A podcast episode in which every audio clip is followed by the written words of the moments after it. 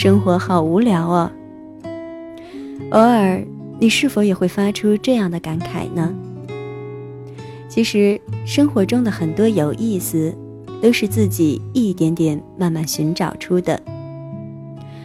也许很多年过去后，你会发现，当年的有趣，不仅仅是有意思，也会变成有意义。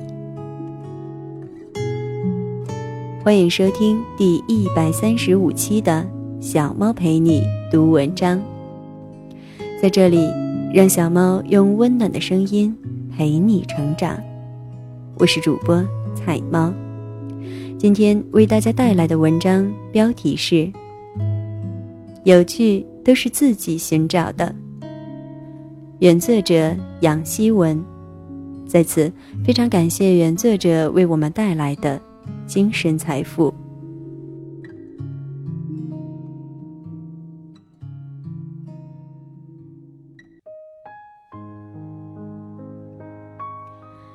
有趣都是自己寻找的。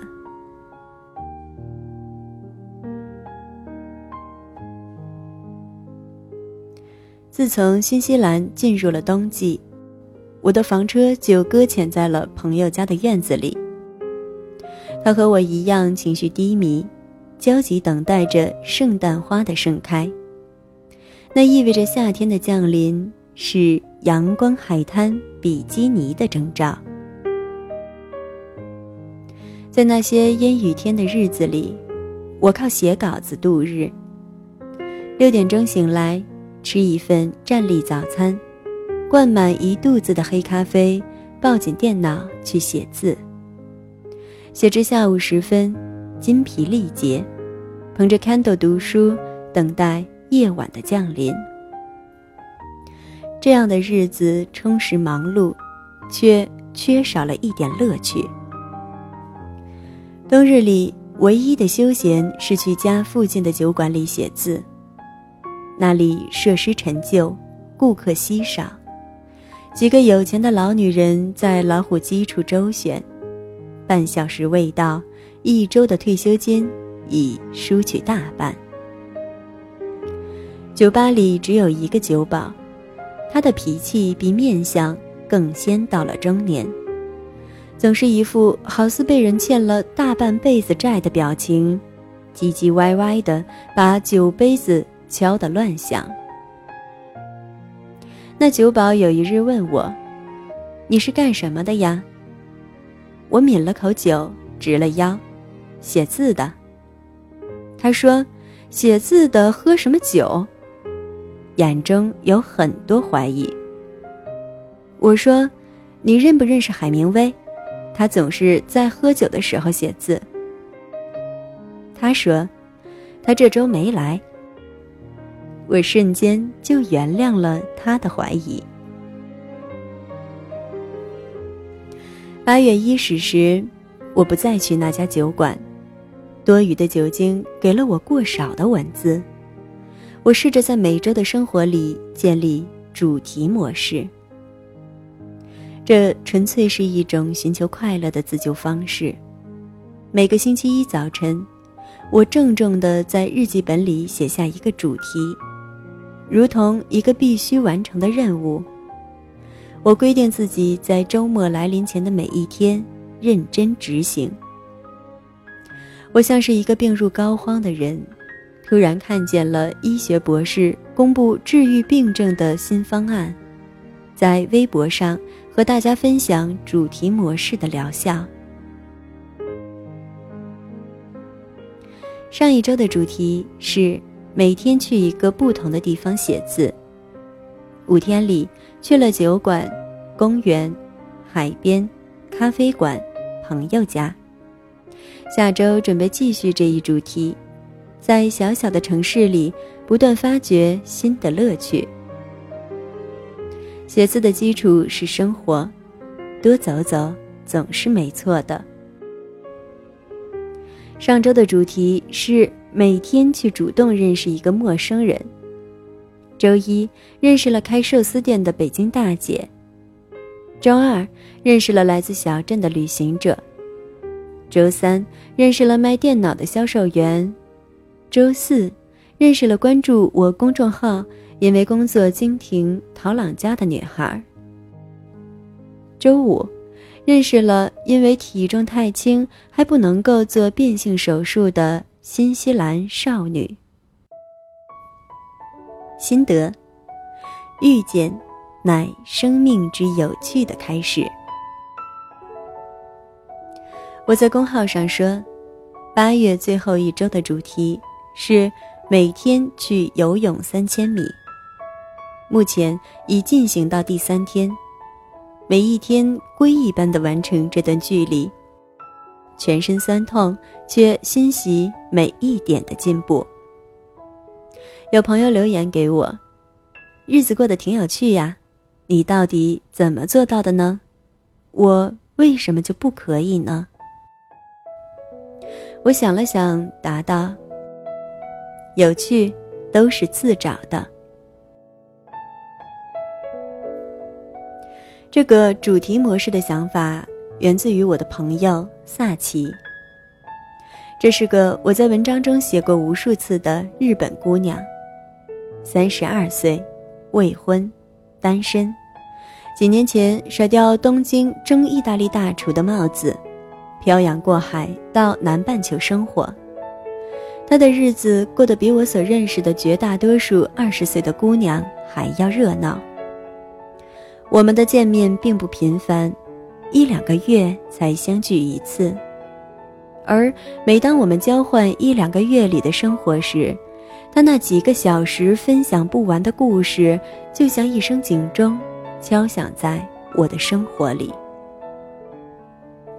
结识彼此一年有余，在最近做了什么的这个问题上，我给他的回复常常是简明的一句：“最近在写字。”而他和我说的一切，却包括了各种内容：跑了马拉松，去了墨西哥，学会了冲浪，再学做蛋糕，周四学拳击，准备去做瑜伽。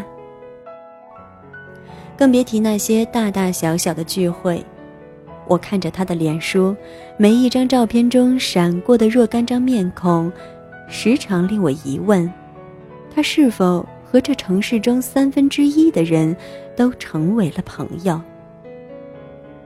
你可能以为这样的萨奇一定拥有足够的空闲，可事实上，他每周工作近五十个小时，比常人。更加忙碌。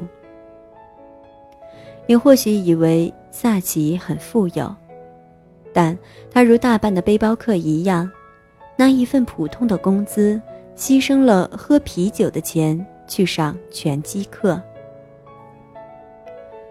你也许以为他天生能量充足，不知疲倦，但他之所以能够让生活如此充实有趣，仅仅。是依靠着强大的意志力，意识到尚且年轻的日子万不可冷清的度过。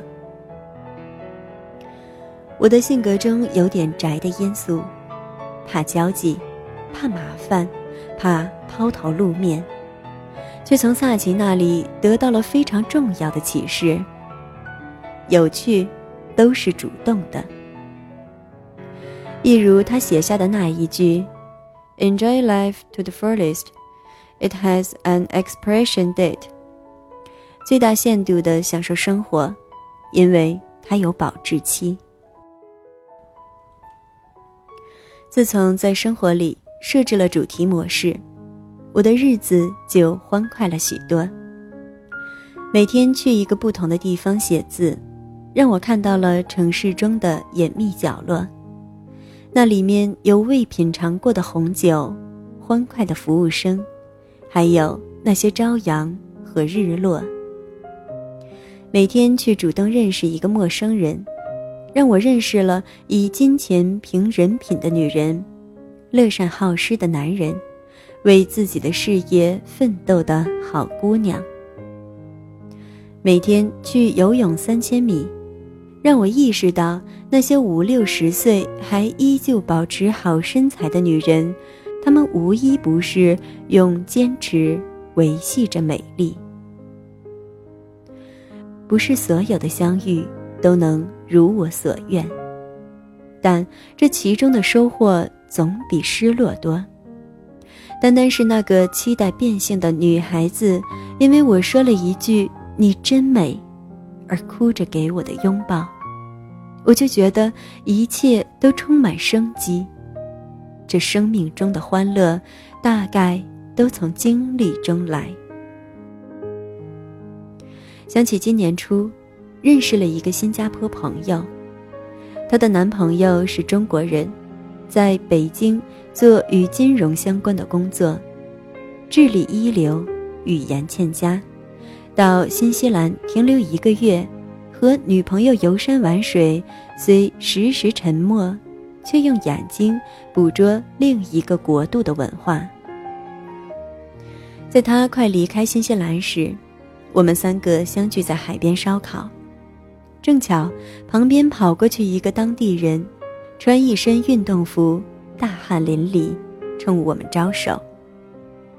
朋友的男朋友感慨说：“我身边同事很多移民到新西兰，经常和我说新西兰有多么无聊。”我还以为这是个寸草不生的地方，结果来了之后，看到这里的很多活动：马拉松、铁人三项、爬山、徒步、驾驶小型飞机、慈善活动，那么多有趣的事情，怎么算得上无聊呢？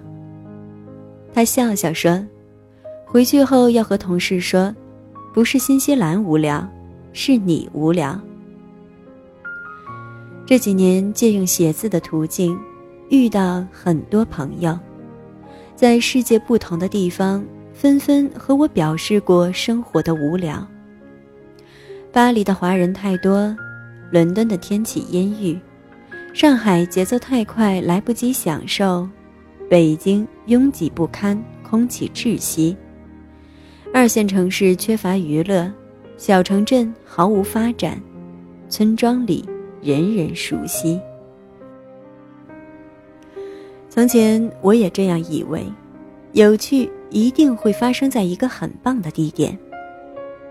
而现在我却知晓，真正有趣的人，或许在哪里都能找到趣味。如果在巴黎，在伦敦，就去当地的艺术展，因为你一定会遇到一个人。和你站在同一幅画像前。如果在上海，在北京，就去那里的同城聚会，因为你一定可以和一个人聊聊你为之漂泊的梦想。如果在二线城市，就去看看那些不断做出成绩的人，到底在用什么样的途径跳出了舒适圈。如果在小城镇，就和那些做小生意的人们聊天，说不定哪段对话就让你至此找到了商机。如果在村庄里，就去看一朵花的盛开，拍一张照片寄给杂志社，也许你就此会成为专栏摄影家。你会不会问我，人生那么有趣，有什么用呢？借用萨奇的话，再一次回答你：最大限度的去享受生活吧，因为它都有保质期。而也许很多年过去后，你会发现，当年的有趣，不仅仅是有意思，也会变成了有意义。感谢大家收听本期的节目。我是主播菜菜的流浪猫菜猫，这里是菜猫 FM 之小猫陪你读文章。小猫陪你读文章，让小猫用温暖的声音陪你成长。我是主播菜猫。如果你喜欢我的声音，欢迎订阅小猫的微信公众号“菜猫”，号码就是菜猫的全拼加 FM。各个平台所有栏目小猫的播音或者原创文章，都会在公众号上进行更新。同时，有什么想对小猫说的话，也可以悄悄的留言发送给小猫。当然，你也可以在节目搜索栏中搜索主播“菜菜的流浪猫”或者“菜猫”进行关注订阅。